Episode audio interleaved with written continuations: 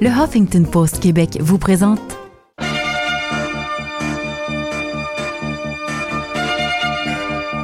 L'immigration en débat.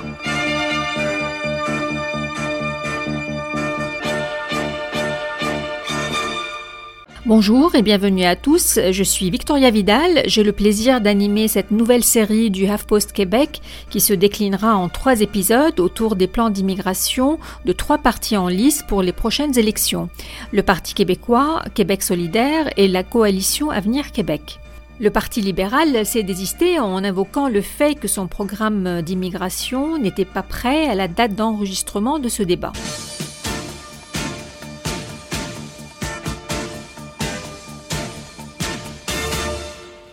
Dans ce premier épisode, nous vous présentons le programme d'immigration de Québec solidaire.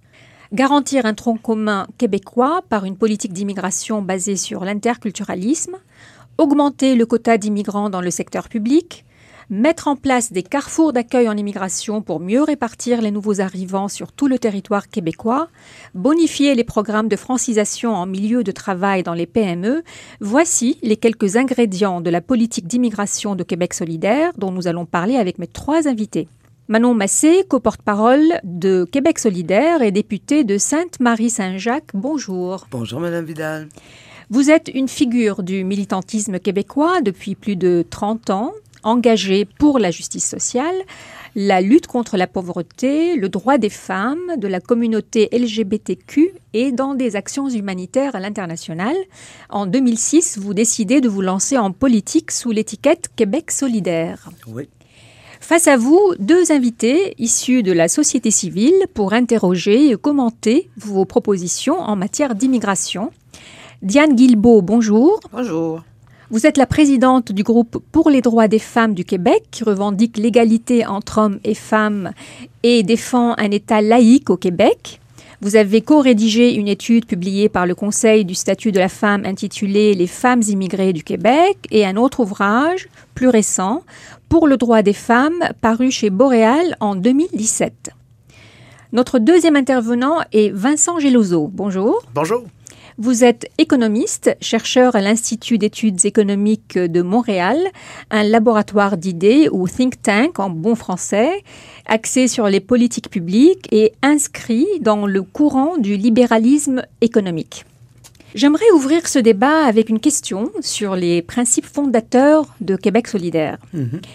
Manon Massé, vous représentez un parti qui se dit souverainiste et qui prône l'indépendance du Québec. Et en même temps, vous êtes euh, ouvert et en faveur de l'accueil d'immigrants et de leur bonne intégration. Est-ce que l'immigration est soluble dans le nationalisme? Bien, dans une vision d'indépendance, euh, elle, est totalement soluble, euh, Madame Vidal, parce que faire l'indépendance du Québec pour Québec solidaire, c'est le faire avec l'ensemble des Québécois et Québécoises que sur son territoire. Et vous savez, cette idée que les nouveaux arrivants ne peuvent pas adhérer à une vision d'autodétermination euh, de la société québécoise, je pense que c'est très réducteur parce que, puis moi j'ai un exemple à mon quotidien, je pense à mon ami euh, et collègue Amir Kadir, euh, qui est un immigrant de première génération et qui a fait euh, de la cause de l'indépendance du Québec euh, quelque chose qui porte avec son cœur, puisque ce qu'on souhaite, c'est réécrire ensemble la constitution d'un Québec libre.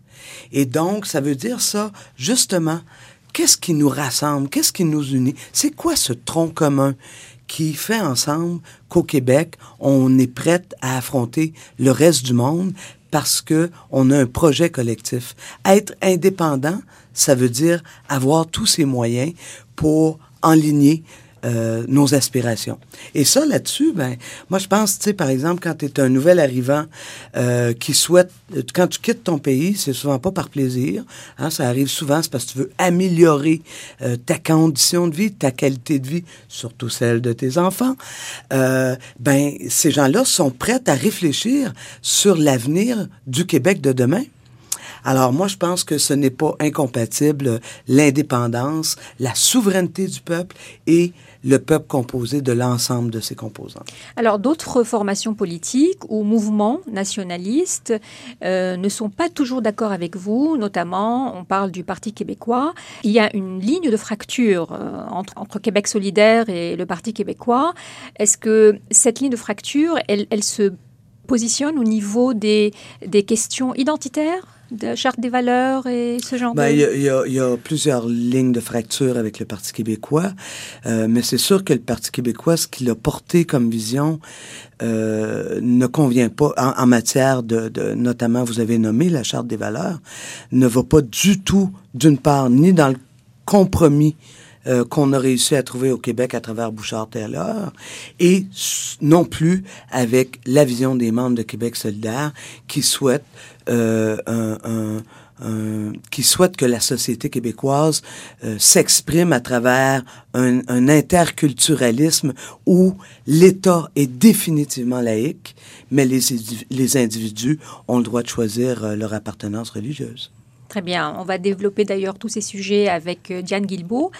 Donc, le droit des femmes est une cause qui vous tient à cœur. Oui. Euh, notre première intervenante est également une féministe euh, engagée. Euh, Diane Guilbeault, la parole est à vous. Oui, alors, euh, je vais revenir sur ce que Madame Massé vient de dire. Je pense qu'elle a raison de dire que l'immigration n'est pas un problème, c'est pas une entrave. Les immigrants, on l'a vu depuis très longtemps, euh, ont été des militants de la cause indépendantiste. Il y a eu des, députés qui étaient nés ailleurs, qui ont été des, je pense entre autres à Monsieur Facal, qui est, un immigrant, donc de première génération. Ce qui, ce qui pose problème, c'est à partir du moment où le tronc commun n'existe plus. C'est-à-dire que pour faire une société indépendante, euh, une société, un projet de société, il faut avoir minimalement des normes communes. Dans votre euh, programme, en tout cas dans le communiqué de presse, dans les résumés que j'ai lus, mm -hmm. vous évoquez l'interculturalisme, mais vous le définissez pas. Euh, et je pense que l'interculturalisme, on peut s'entendre. En tout cas, Monsieur Charret avait donné une définition au départ de Bouchard-Taylor qui était le français, le respect de l'égalité entre les hommes et les femmes et la séparation entre le religieux et l'État, qui c'était les trois valeurs communes, fondamentales et même légales d'un Québec moderne. Et ce sont ces valeurs auxquelles on veut faire adhérer les nouvelles personnes qui arrivent pour faire en sorte de construire une société québécoise éventuellement indépendante. Par contre, euh, on ne voit pas dans votre programme, Madame Massé, euh, du tout de, de conditions ou de moyens de mettre en œuvre cette adhésion à ces trois valeurs importantes, mises à part le français. Euh, le français, vous encouragez d'ailleurs la, la, la, du français, c'est très bien, je suis entièrement d'accord avec ça, mais par rapport à l'égalité entre les hommes et les femmes, par rapport à la séparation entre l'État et les religions, il n'y a pas du tout euh, d'indice euh, sur les façons euh, avec lesquelles vous allez travailler pour favoriser l'adhésion des nouveaux arrivants à ces valeurs communes. Mm. Ben, écoutez, c'est parce qu'on les incarne pas mal et notre vision euh, inclut, je suis surprise que vous dites, peut-être que c'était pas dans le communiqué de presse, mais je me souviens très très bien euh, mon collègue Amir Kadir expliquer c'est quoi l'interculturalisme, comment c'est euh, très différent du multiculturalisme canadien. Et c'est vrai que ça nécessite le tronc commun. Et pour nous, le tronc commun inclut les trois éléments dont euh, vous faisiez part, c'est-à-dire euh, l'égalité, la langue et la nécessaire laïcité de l'État. Mais il y a aussi une autre dimension pour nous dans notre tronc commun qu'on croit qui rassemble les Québécois et Québécoises, c'est euh, la recherche d'égalité, pas seulement entre les hommes et les femmes, mais entre l'ensemble de la population. C'est la dimension de, de, des inégalités. Pour nous, combattre ça fait partie, je pense, du projet euh, québécois. Et dans ce sens-là, ben, c'est sûr que euh, lorsqu'on parle euh, d'immigration, on, on parle pas de tout, mais je pense que en matière d'égalité entre les hommes et les femmes, euh, Québec solidaire, avec l'ensemble de ses propositions, est probablement le parti, lorsqu'il réfléchit à l'économie, à l'agriculture, à, à l'immigration, c'est le parti, même quand on pense aux questions autochtones, c'est le parti qui porte euh, définitivement, très clairement, l'importance de rétablir les inégalités entre les femmes et les hommes, inégalités historiques. Alors, je pense que c'est peut-être juste une question de communiquer. Là. Euh, allez voir l'ensemble de notre plateforme et vous allez voir euh, comment pour nous, dans ce qu'on met de l'avant, il y a une dimension de l'importance, de la, la particularité des femmes pour rétablir l'égalité. ouais. Euh, ma question n'était pas sur les positions en général, parce que notamment, je lève mon chapeau sur le nombre de candidates que vous présentez. Je- 50 Je vous Encore salue, je vous salue bien bas, bra- bravo. Euh, mais non, je pensais plutôt que comment vous allez, quels sont les outils, quels sont les moyens que vous allez prendre pour faire en sorte que les nouveaux arrivants. Je donne un exemple, par exemple. Oui. Bon, c'est très délicat, mais il y a une candidate qui représente pas ces valeurs-là que vous présentez, qui elle porte un signe religieux, qui est donc à la fois une négation de la neutralité et aussi c'est un, un signe que seulement les femmes portent, donc qui est un peu une négation de l'égalité entre les hommes et Alors, les femmes. juste pour les auditeurs, Oui. vous parlez de F. Torres. Voilà, une candidate Qui est voilée. Voilà, c'est En ça. fait, Eve Thérèse qui porte le hijab. Oui. Elle porte le foulard, elle n'est pas voilée. Mais le voile intégral, c'est le burqa. Euh, on Ou parle le- ou le de, du foulard. hein. Quand on Du dit foulard, voilé, c'est le voile. On porte un voile. Voilà. Écoutez, je voulais juste faire cette nuance. D'accord. Votre question? C'est donc, je trouve, euh, comment vous expliquez cette contradiction, en fait, de présenter une candidate qui contredit ces trois, ces deux valeurs à l'intérieur de ce tronc commun? Euh, donc, comment vous justifiez ça? Ben, écoutez, je vais être clair, là. Madame Thérèse ne contredit pas les valeurs de Québec solidaire. Madame Thérèse est une femme libre. Moi, comme féministe, je me suis battue toute ma vie pour que les femmes puissent faire ce qu'elles veulent de leur corps, ce qu'elles puissent porter ce qu'elles veulent. Et Madame Thérèse est, l'illustration de ça. Euh, mais pour nous, à Québec solidaire, là, les gens ont le droit d'exprimer leur religion. On n'a pas de problème avec ça. C'est l'État qui doit être laïque. Et pour ça, on pense que Bouchard-Taylor était arrivé pas avec la solution idéale, il n'y en a pas, mais avec un compromis qui rassemblait. Et ce compromis-là était à l'effet que les signes religieux doivent être portés, euh, ne doivent pas être portés par des gens qui sont en situation de coercition, ce qui veut dire les policiers, les agents de sécurité et les juges. Alors, ça, c'est le le, compromis. Moi, tout le blabla qui se fait autour de ça, pour moi, il se fait encore sur le dos des femmes. Je trouve ça d'une tristesse. Et pendant ce temps-là, Madame Vidal, on ne parle pas de la réalité. Ces femmes-là ont de la misère à se trouver des jobs. Les personnes racisées au Québec ont deux fois plus euh, sont deux fois plus au chômage. Tu sais, alors moi, je, ça là, j'ai hâte qu'on lâche ce débat-là. On est clair, il y a un compromis qui était là. Les libéraux ont tardé, bien sûr, à l'appliquer, mais si on l'appliquait, on pourrait enfin tourner la page et parler de ce que vivent réellement de ces immigrants et immigrantes-là, les personnes racisées ou non racisées, pour faire en sorte qu'ils puissent participer. Puis c'est ça notre programme à nous. C'est, c'est, c'est- on parle de comment faire en sorte que les immigrants et immigrantes puissent être inclus. Et je vais répondre à votre question sur, mais comment vous allez faire ça, Madame Massé? On le voit pas. Ben, les, euh, nos carrefours, euh, nos carrefours d'accueil des immigrants et immigrantes sont probablement, euh, depuis les coffees des années 90, sont probablement euh, la mise au jeu, la mesure la plus intéressante pour le transfert de connaissances, le transfert de la culture, la participation sur l'ensemble du territoire québécois euh, des gens des communautés, des nouveaux arrivants, disons, et leur permettre une réelle intégration. C'est par là qu'on va passer nos valeurs. C'est, pas en disant vous et nous, c'est en disant let's go, on vient ensemble construire le Québec d'aujourd'hui et de demain. Puis nous, ben, on propose qu'à travers les carrefours, ce soit le lieu où les nouveaux arrivants puissent avoir une porte d'entrée pour savoir comment fonctionne le système, c'est quoi ses valeurs, où on inscrit les enfants à l'école, comment je me trouve un logement, je veux me trouver un job, je veux apprendre le français parce que je veux le perfectionner. Et il y aura une seule porte d'entrée qui s'appelle les carrefours d'accueil à l'immigration. Euh, Parlant des carrefours, justement, j'avais j'avais noté euh, cette, euh, cette initiative que vous mettez de l'avant. Mm-hmm. Euh, dans le rôle, est-ce que ces carrefours vont remplacer les organismes communautaires qui actuellement font... euh, Un excellent travail. ils font oui et non? La- alors ça, on ne le sait pas. Euh, donc, le vérificateur général, la vérificatrice générale a fait un très, très gros rapport, euh, un état de situation en octobre 2017, et elle dit, on ne sait pas du tout ce que font ces organisations. On n'a pas de résultat, on ne sait pas ce qui se passe, on ne sait pas si l'argent qu'on leur verse est versé de façon appropriée, si les mesures qui sont prises le sont de façon appropriée. Il y a quand même beaucoup d'argent à mettre. Euh, moi, je suis énormément pour les groupes communautaires, mais il y a des groupes, dans certains groupes, c'est des groupes religieux qui ont eu le mandat d'accueillir d'autres, par exemple des groupes juifs, qui ont eu le mandat de recruter d'autres juifs sur une base confessionnelle. On s'éloigne un petit peu de la, de la séparation de l'État et de, des religions. Et donc, est-ce que les carrefours vont faire un meilleur travail de suivi que le Midi n'en a fait, si je peux me permettre. En tout cas, selon la vérificatrice générale, le, travail de suivi est équivalent à zéro. Depuis 2014, il n'y a eu aucune visite de ces organismes communautaires. Mais euh, effectivement, Madame Guilbault, vous mettez le doigt sur quelque chose d'important. Les mesures d'austérité du gouvernement libéral et des gouvernements antérieurs, parce que ça fait quand même au moins 20 ans qu'on est en mesure d'austérité au Québec, euh, fait en sorte que les ressources de l'État ont été saccagées, notamment au ministère, euh, au Midi, mais dans d'autres ministères.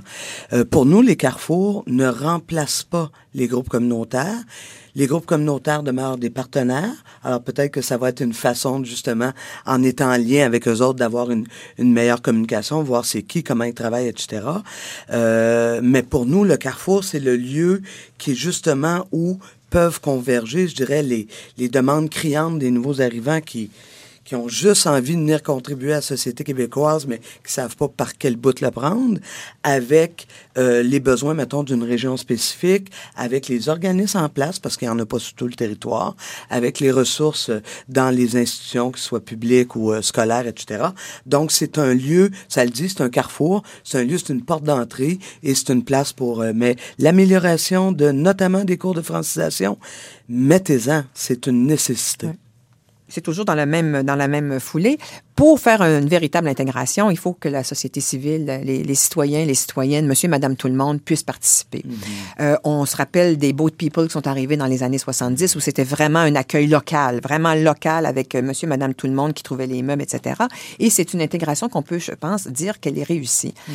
euh, Aujourd'hui, ce sont des organisations euh, autonomes, des organismes communautaires et qui, qui, qui, se prononcent, qui vont en commission parlementaire, qui discutent des seuils d'immigration, tout ça. Et monsieur, Madame Tout-le-Monde n'est pas, n'est pas consulté, n'est plus impliqué de la même façon qu'il l'a déjà été. Je dirais même qu'il n'est plus du tout au courant. Tout ce qu'il sait, c'est qu'on lui annonce qu'il va y avoir 50 000 immigrants qui vont arriver chaque année, l'équivalent d'une ville de Saint-Hyacinthe. On lui demande pas son opinion. Puis en même temps, il entend de l'autre côté, les, les immigrants euh, sont dans le chômage, chôment, ne trouvent pas de travail. Il y a une incohérence et il n'est pas, pas invité, le citoyen, la citoyenne n'est pas invité à discuter, à faire la conversation sur ces sujets-là. Donc, son rôle est passif et je pense que la vraie intégration passe par une interaction réelle, non pas entre des organismes communautaires seulement, mais aussi avec les citoyens et les citoyennes. Euh, j'ai pas trouvé dans votre programme, mais peut-être que ça y est, j'ai pas hmm. trouvé de, de, de moyens concrets pour remettre à l'ordre du jour cette participation des citoyens et des citoyennes à la question de l'accueil des immigrants. Mhm. Ben, je pense que là, c'est peut-être une question de vision. Euh, pour moi, quand on parle des boat people, le parallèle que je fais, c'est pas l'immigration, c'est les réfugiés syriens qu'on a eu mhm. dernièrement. Euh, donc, c'est des gens réfugiés qui euh, qui veulent venir prendre refuge au mhm. Québec. Et, et c'est vrai qu'il y a des fois, on a été touchés plus que d'autres. Euh, je pense à ce jeune enfant de deux ans qu'on a vu sur la, la plage. Ça l'a touché le cœur. Et là, oui. voilà. Et là, ça l'a amené une vague de solidarité et tout ça. Fait que ça, je pense que c'est là.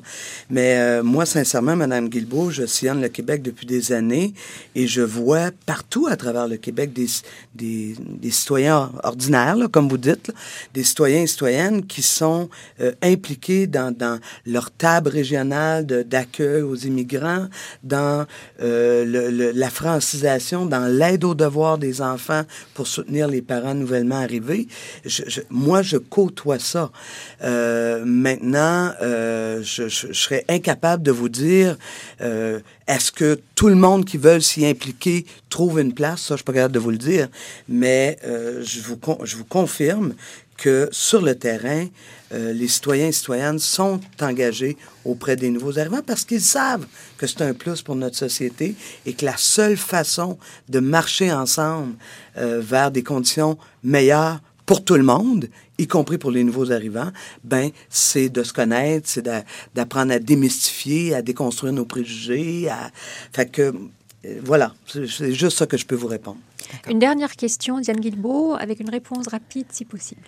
Oh, alors, euh, écoutez, bon, je vais la pousser, je vais la raccourcir un peu. Bon, je trouve qu'en matière d'immigration, Québec solidaire a quand même une approche qui ressemble à celle du Parti libéral, c'est-à-dire que l'importation de la main-d'œuvre, bon, pour les entreprises, avec relativement peu peu d'exigences par rapport aux entreprises, alors qu'on en donne pour le secteur public, ce qui est très bien d'ailleurs pour le secteur public, mais il me semble que les entreprises devraient faire leur part aussi. Par contre, je ne vois pas de réflexion parallèle euh, à cette politique d'immigration que nous avons au Canada, qui est de choisir ces immigrants, donc de favoriser la fuite des cerveaux dans les pays en voie de développement. Donc, en faisant ça, on contribue à, aux, inégalités euh, nord-sud. Et il me semble qu'une réflexion sur nos politiques d'immigration devrait inclure une réflexion sur les effets de l'immigration dans ces pays mm-hmm. que, que l'on paye. Est-ce que c'est possible d'intervenir en rapport à Vincent la... Geloso. Écoutez, je pense que c'est important de noter sur la question de l'immigration à partir de ces pays-là, je pense qu'il n'y a aucune meilleure chose que de laisser des gens quitter des mauvais régimes.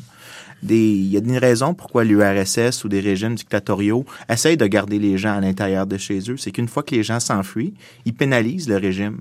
On devrait permettre aux gens de venir. L'argument de l'exode des cerveaux, ça impose une pression institutionnelle à des régimes défaillants, que ce soit des régimes extrêmement totalitaires ou des régimes moindre, moindre, mais quand même tout aussi répressif, leur impose des, une pression à la réforme et on devrait encourager l'immigration ici parce que non seulement ça c'est bon pour les immigrants, mais c'est aussi bon pour ceux qui restent derrière parce que les régimes se sentent contraints de faire des réformes. Et on le voit très souvent. Je pense pas que c'est un argument. En euh, Haïti, en tout cas, on le voit pas bien. Ben, c'est quand même mieux de les laisser venir. J'aimerais avoir l'opinion de Mme Massé. Oui, ben là-dessus, ce que je dirais, c'est euh, moi, que les gens choisissent le Québec parce qu'ils ont des conditions, bon, vous parlez de régime, ah on pourrait parler de, de catastrophes climatiques, on pourrait, les raisons d'immigration sont énormes. Euh, vous focussez sur, mettons, les régimes qui vont bien et qui... Euh, et qui les pays qui essaient de s'en sortir. Les pays qui essaient de s'en sortir. Alors, pour Québec solidaire, euh, je veux dire, ça appartient aux gens de savoir s'ils veulent migrer ici ou non. Euh, L'important pour nous autres, c'est un coup qui ont décidé de venir ici, c'est qu'on les intègre. Ça n'a pas de bon sens qu'on trouve encore des médecins chauffeurs de taxi, là. Ça a zéro bon sens, peu importe d'où ce qu'ils viennent. Euh, et dans ce sens-là, la dimension pour Québec solidaire qui est fondamentale, c'est d'une part, en ayant notre indépendance, nous allons définir les règles du jeu de l'immigration euh, dans son ensemble. Et d'un autre élément, Québec solidaire est sensible aussi et veut faire de la politique internationale, non pas que les meilleurs viennent tous chez nous, mais dire, ben, ce qu'on a développé comme, comme compétences, comme façon de faire, comme etc., ben, de pouvoir le partager avec les, avec les autres, non pas en colonisateur, mais bien en partenaire. Très bien. de toute façon, on remarquera que même euh, entre féministes, on peut avoir aussi des désaccords. On n'est pas d'accord sur euh, tous les sujets. Euh, et c'est bien d'avoir un débat. quelques-uns comme ça, on les connaît. Et c'est mondial. Très bien. Merci Diane Guilbeault. On, donc, euh, juste avant de passer à Vincent Geloso, une question sur les seuils d'immigration. Vous voulez les maintenir à 55 000 euh, immigrants par an ou bien les augmenter? En fait, nous, on veut maintenir le, le nombre qui est là. Pour nous, notre plus grande préoccupation, Madame Vidal, c'est de s'assurer que ces gens-là vont euh, pouvoir vivre une bonne vie au Québec, avoir des bonnes conditions. Et ça veut donc dire la responsabilité de l'État d'aider ces gens-là à s'intégrer. Et là-dessus, que ce soit en matière de francisation, on a eu des ratés au Québec, en matière d'intégration aussi. Je vous rappelle que la fonction publique du Québec n'est représentée qu'à 9 des minorités visibles, des Québécois de minorités visibles. Soyons à la hauteur. Anyway, c'est ça qui fait la force du Québec, c'est la diversité. D'accord. Dans le tronc commun. On passe à la deuxième séquence de notre débat. C'est Vincent Geloso qui va discuter avec vous des questions liées à l'économie de l'immigration. Oui. Vincent, c'est à vous. Ah, ben écoutez, je vais vous dire que je suis content de voir votre position parce qu'au Québec, euh, il y a une sorte de divorce incroyable entre ce que les économistes, sociologues, anthropologues qui étudient l'immigration disent et ce qui apparaît dans le débat public.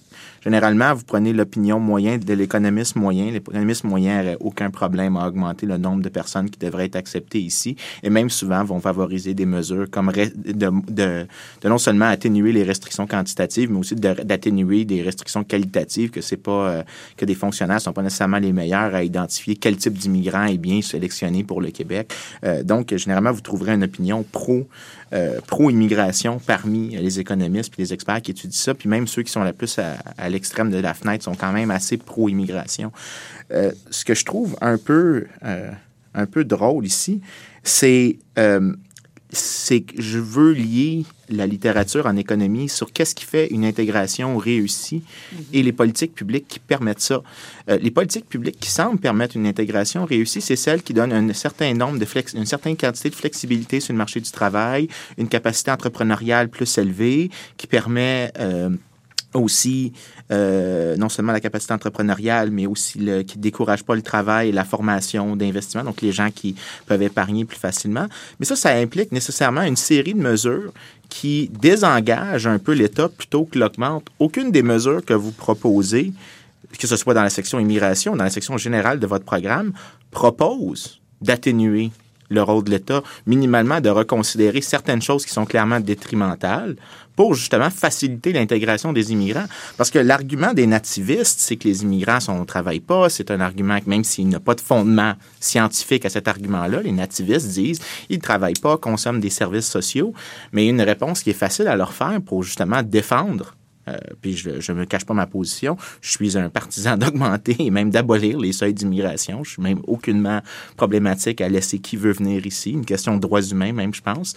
Euh, mais une fois que ça s'est dit, pour répondre aux nativistes, ben, il faudra avoir des réponses efficaces. Puis une des réponses efficaces, c'est qu'est-ce qu'on fait pour mettre des barrières dans, le, dans, les, dans les roues des immigrants qui arrivent ici? Puis on en fait une multitude au Québec. Dans votre programme, en général, puis c'est pas exclusif à vous. Je pense que dans tous les programmes, il existe ça, une multitude de mesures qui continuent de maintenir des bâtons dans les roues des immigrants pour s'intégrer économiquement et socialement.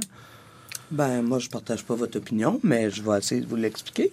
C'est-à-dire, pour moi, par exemple, dans notre programme, on est très clair. On dit le peuple québécois est à, à 13 représenté par des gens des communautés culturelles. S'il y a une place, euh, des minorités visibles, pardon. S'il y a une place où le gouvernement a vraiment du pouvoir, c'est dans sa fonction publique. Comment se fait-il que, depuis qu'on a des programmes d'accès à l'égalité, on n'a pas atteint 13% des minorités? C'est parce qu'il y a quelque chose qui ne marche pas dans le système. Fait que nous, on dit, commençons par être exemplaires comme, comme État. Mm-hmm. Les nominations qui descendent directement du bureau du premier ministre et du conseil des ministres. Ça veut dire, là, il n'y a pas grand monde qui décide, là. C'est les politiques qui décident des nominations. On n'y retrouve que 3% des gens des minorités visibles. Faisons de l'État un État exemplaire. Quand de l'autre côté, vous me dites, ben, vous offrez pas ce que ça prend, flexité de travail, capacité entrepreneuriale, ben, moi, je vous dirais, ce qu'on souhaite, c'est améliorer les conditions de travail. Parce que on veut pas que les immigrants nous choisissent parce que c'est du cheap labor.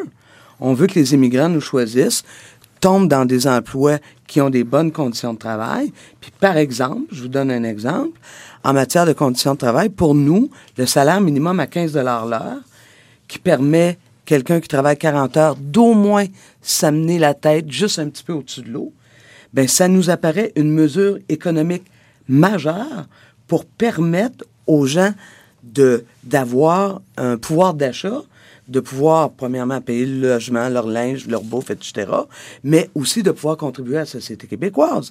Alors, c'est sûr que peut-être que dans votre ligne de pensée, euh, plus on va déréglementer, plus on va laisser le marché se réguler, mieux ça va aller. Mais là-dessus, vous le savez, d'entrée de jeu, on n'est pas d'accord. Oui, je sais. mais je, vais, je me permets une réponse. ce que je sais, ce que je veux vraiment, je veux vraiment signifier ici, c'est que parmi les économistes, je suis même un de ceux qui est les plus pro-immigration. Et j'essaie de prendre l'opinion de l'économiste moyen. Même je peux aller à l'autre côté de la fenêtre, d'être l'économiste le plus à gauche possible. Il y a quand même des arguments qui doivent être faits. Un, et ça, c'est pas exclusif à vous, mais vous avez mentionné par exemple l'argument du cheap labor. C'est pas celui que vous répétez, mais il est entendu souvent, donc je vais en profiter pour répondre à cet argument-là. Les immigrants, lorsqu'ils viennent, d'accord, ils augmentent l'offre de travail, mais ils augmentent aussi la demande de travail parce que les immigrants consomment des services. Et c'est pour ça que quand on regarde les études économétriques qui étudient ça, il n'y a pas d'effet sur les salaires à moyen long terme. En fait, quand on fait des contrôles les plus sophistiqués possibles, on réalise qu'il y a une augmentation des salaires parce que quand il y a des immigrants qui arrivent, les immigrants nous permettent de se spécialiser davantage. Je améliore notre qualité de vie, que, que ce soit une infirmière qui vienne ici, qui permette de réduire les temps d'attente, ou que ce soit une, une dame qui ouvre, qui n'a pas d'éducation euh, secondaire, mais qui ouvre une garderie, puis qui permet d'avoir une plus grande offre de services de garde permettant à des mères de retourner au marché du travail.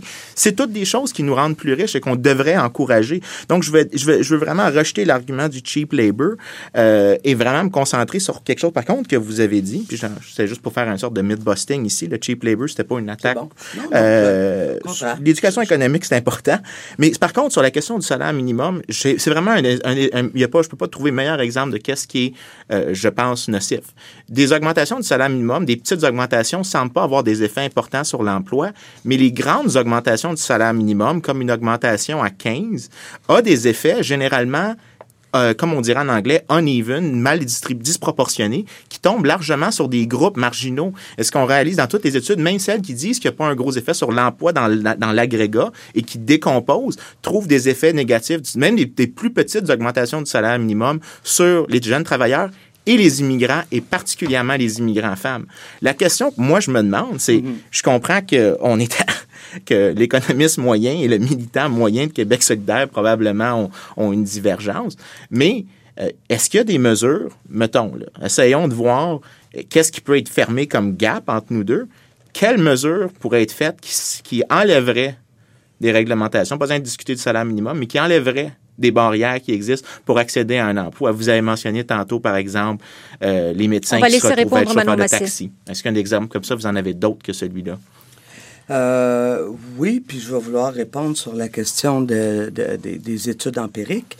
Euh, oui, par exemple, on le sait depuis 30 ans, ah en tout cas les COFI, mettons depuis 20 ans, 25 ans, que la reconnaissance des diplômes est un enjeu majeur pour permettre aux gens d'exercer. Ben nous, on veut on veut faire en sorte que euh, que la reconnaissance des acquis, la reconnaissance des diplômes, qu'on fasse du ménage là-dedans. Puis je pense qu'il y a des corporations professionnelles et des universités qu'il va falloir qu'ils collaborent. Et nous, comme État, il va falloir collaborer aussi pour assurer qu'il y a des stages qui sauvent à ces gens-là euh, pour assurer une première expérience sur le terrain québécois. Je vous donnerai un, un, un autre obstacle important, euh, Madame Vidal, c'est que souvent on entend euh, que ah, les immigrants, faut qu'ils parlent français, faut qui parlent français. Moi, quand j'ai lu cette statistique-là, je suis tombé par terre. Le taux de chômage chez les nouveaux arrivants francophones est 40 fois supérieur à celui chez les arrivants anglophones. Alors là, si vous me parlez d'une autre barrière qu'on pourrait enlever pour permettre notamment à, à ces nouveaux arrivants-là qui sont déjà francisés de pouvoir se trouver un emploi, c'est de s'assurer, un, que la charte de la langue française s'applique dans les, euh, les compagnies de, de 20 employés et moins et que on, je veux dire, on dépose dans l'entreprise privée de 20 employés et plus la responsabilité de francisation pour ceux et celles qui ne le sont pas encore.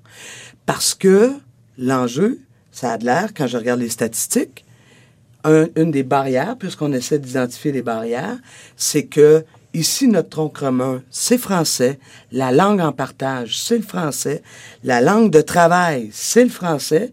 Sauf que les nouveaux arrivants qui sont francophones travaillent à 40 de moins que ceux qui sont anglophones. Fait que travaillons cette dimension-là.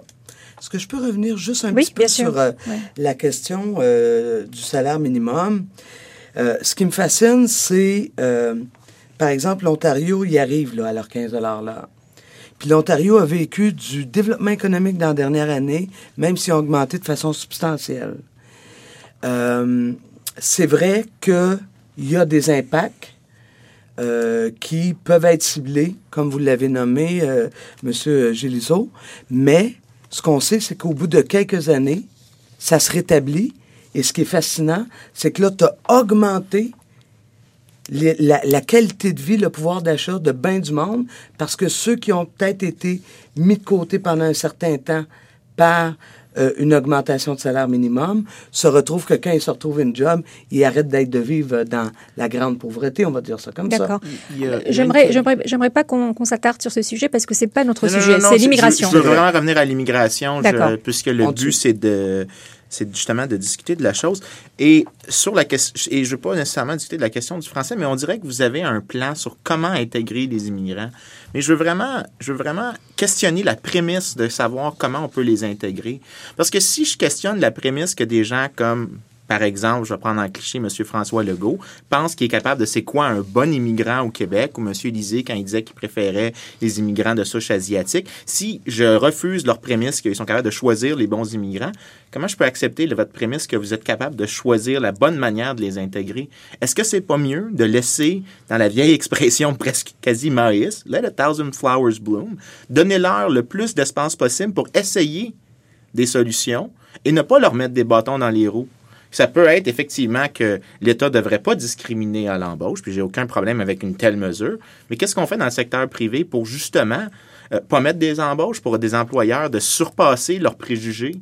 Un employeur, quand il fait, quand il, fait face à un, haut fardeau d'imposition, son préjugé, il, valorise fait, clairement le Québécois, en dépit d'un. Même si l'immigrant est peut-être plus productif, parce qu'il ne veut pas prendre le risque face à la réglementation ou face à la taxe ou peu importe c'est quoi. Est-ce que c'est pas mieux, juste en vous refusant la prémisse que qu'il y a une bonne manière de les intégrer, de pas laisser les gens essayer mille et une solutions différentes qui sont adaptées aux particularités de chaque individu, de chaque communauté, puis ça peut donner quelque chose de peut-être plus beau et plus robuste, justement, que quelque chose comme ça qui va répondre aux nativistes et aux gens qui ont une peur de l'immigration, une peur des réfugiés. Des mesures de ce genre-là, peut-être peut-être juste refuser la prémisse que vous avez, peut-être ce serait plus productif. Ben, c'est définitivement pas en laissant faire l'entreprise privée. Pourquoi? Ben, parce que c'est comme ça. Je veux dire, les, normes d'obligation d'embauche, là, il n'y en a pas actuellement. Puis que ce qu'on découvre, c'est des taux de chômage, comme vous le dites. Alors, pour nous, c'est définitivement pas le chemin à suivre. Mais un des chemins à suivre, c'est de, je vous l'ai dit, il faut qu'il y ait des carrefours d'accueil, pas pour rendre tout ce monde-là exactement pareil les uns des autres, pas pour. Je veux dire, il y en a qui arrivent qui ont des enfants, ils ont besoin de services X. Il y en a d'autres qui arrivent qui sont complètement francisés avec des diplômes, ont besoin d'un service Y. C'est ça, ça, il n'y a pas. Euh, euh, les carrefours sont, sont là justement pour permettre d'aller chercher le maximum euh, pour favoriser le plus l'intégration. Alors, il y a les carrefours, il y a la question de, de, de, de la francisation. Elle est super importante pour ceux et celles qui ne sont pas francisés. Euh, mais c'est surtout parce que quand on parle en français, c'est notre langue commune. C'est là qu'on peut créer des liens. C'est là qu'on peut apprendre à se connaître. C'est long de déconstruire des préjugés. Moi, je le sais comme lesbienne. Comme lesbienne, là, il y a été longtemps où les gens ne m'embauchaient pas non plus. Pour moi, personnellement. Mais je veux dire, les gens de ma communauté. Pourquoi?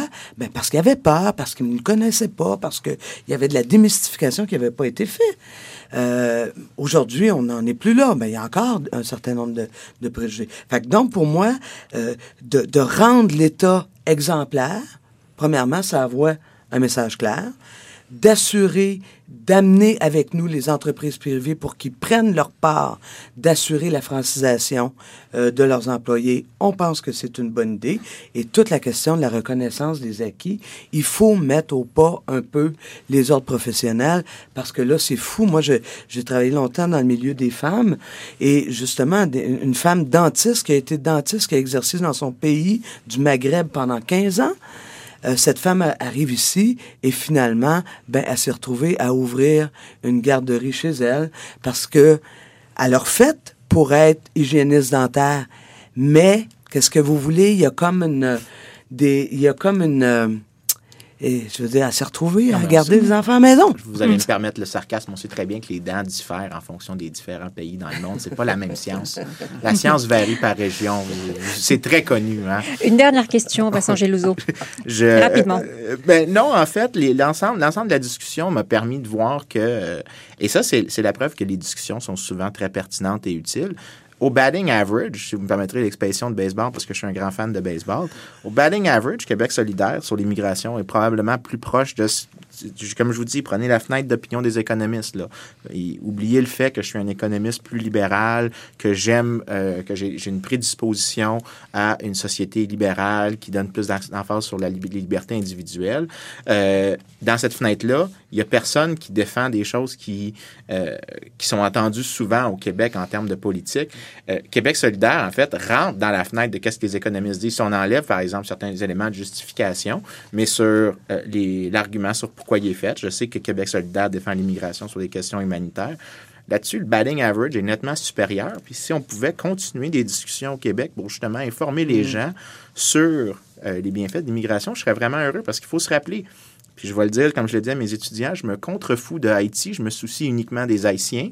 Dès que j'amène un Haïtien ici, je lui augmente sa qualité de vie par un facteur de 10. Si je ne peux pas améliorer les institutions là-bas, je vais lui permettre de venir bénéficier d'institutions qui sont supérieures ici. Clairement, l'immigration est le plus grand gain massif. C'est la politique la plus anti-pauvreté qui n'existe pas sur la Terre. J'aimerais ça que plus de gens discutent Sauf que on peut aussi vous dire que euh, on pourrait tout faire nous aussi les, les, les, pays riches euh, du Nord pour améliorer le sort euh, des, des pays en voie de développement. on a peut-être aussi quelque chose à faire et, et, inciter les gens à rester chez eux parce que l'exil, l'immigration, c'est toujours une souffrance. Non? Oui, les, les, gens émigrent pas par plaisir. Il hein. faut mettre ça au clair. Les gens émigrent parce que l'option qui, qui s'est présentée à eux n'est pas acceptable. Mais si on leur enlève cette option de pouvoir faire défection d'un pays où est-ce que les options sont, néfastes, c'est tragique pour eux. Il faut trouver une manière d'augmenter leurs options. Et la meilleure chose qui permet le développement, c'est de donner aux gens des choix.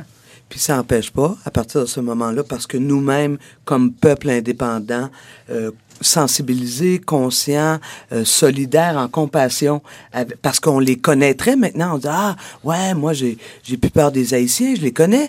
Hein, j'ai des amis, euh, mon médecin euh, est, est, haïtien, etc., etc ben, peut-être que ça nous ouvrirait aussi l'esprit à la solidarité internationale et d'y aller d'une nouvelle approche, non pas d'une approche colonisateur, mais d'une approche de, de, solidarité avec. Et puis c'est vrai que les immigrants qui viennent s'installer ici sont souvent des liens, des médiateurs entre leur pays d'origine et le Québec et le Canada. Et donc on tisse des liens aussi avec ces pays d'origine. aussi, ça aide beaucoup à ce niveau-là. Pour clore ce débat, j'aimerais vous demander de conclure chacun en une ou de phrases sur ce que vous retenez de ces échanges. Diane Guilbeault d'abord. Alors, écoutez, euh, c'était très intéressant. Moi, pour avoir marié un immigrant, je sais ce que c'est la rupture. Je sais, j'ai vécu avec lui euh, la difficulté de ce que c'est, et je sais qu'un immigrant, c'est pas un meuble. On n'importe pas des immigrants comme on importe des meubles.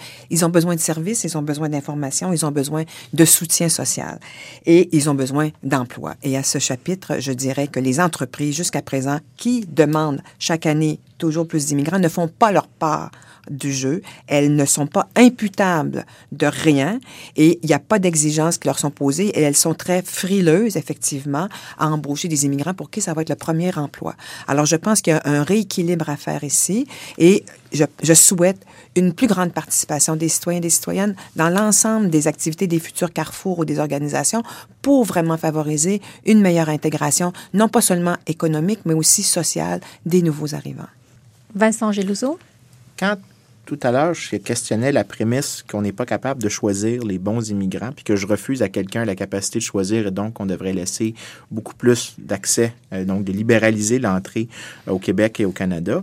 Je questionne tout aussi, euh, ça vient avec quelque chose d'important, les entreprises qui lobbyent pour certaines augmentations de certains types de visas militent pour le type de visa qui les avantage eux, mais ne militent pas pour d'autres choses. Lorsque vous ouvrez la porte à l'État pour intervenir dans un domaine, vous ouvrez la porte à du lobbying, à du traitement préférentiel. Et en matière d'immigration, la meilleure solution, c'est pour ça que je disais que c'est peut-être une bonne chose de garder un jardin ouvert, d'avoir là le Thousand Flowers Bloom, que euh, j'ai malheureusement pas la traduction en français de cette belle expression. Ça serait beaucoup mieux, justement, en enlevant des restrictions en enlevant la capacité d'entreprise de lobbyer pour certains types de visas et d'avoir justement une politique d'accès ouverte et de mettre dans le chemin des immigrants le moins de barrières possible, tant et aussi longtemps qu'on garde un certain panier de services publics essentiels qu'on juge. Mais il faudrait se mettre en tête qu'il faudrait re-questionner toutes les barrières qu'on leur met, légales, tout en premier. Ça inclut notamment ne pas discriminer par l'État, quelque chose que j'ai aucun problème, mais aussi de voir qu'est-ce qui bloque l'entreprise privée de les embaucher. Très bien. Manon Massé?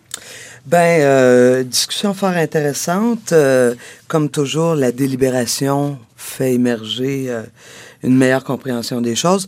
Moi, j'ai envie de terminer en disant, écoutez, c'est clair, l'immigration, c'est pas un problème. C'est pas un problème, l'immigration. faut s'enlever ça de la tête. Ce qu'il faut, par contre, c'est d'assurer d'avoir des actions pour leur permettre de s'intégrer, euh, et de participer pleinement à la vie québécoise. Euh, pour ce faire, pour moi, bien sûr, ça prend des actions de l'État. L'État doit agir lui-même euh, de façon exemplaire en embauchant de façon importante. Dans notre cas, on parle de 3500 embauches dans le premier mandat de personnes des minorités visibles. faut revoir toute la question de reconnaissance des diplômes et assurer à tout ce beau monde-là d'avoir des services publics en santé. Je voulais dire que les services publics sont en santé, là. Ben, ça inclut l'éducation, ça inclut le transport en commun, ça inclut tout. D'accord. Merci Manon Massé d'avoir accepté notre invitation et bonne chance. Euh, merci Diane Guilbeault et Vincent Geloso pour votre participation au débat. Et chers auditeurs, on se retrouve pour le prochain épisode de notre série de débats dans lequel je vous présenterai le programme d'immigration de la Coalition Avenir Québec. À la prochaine.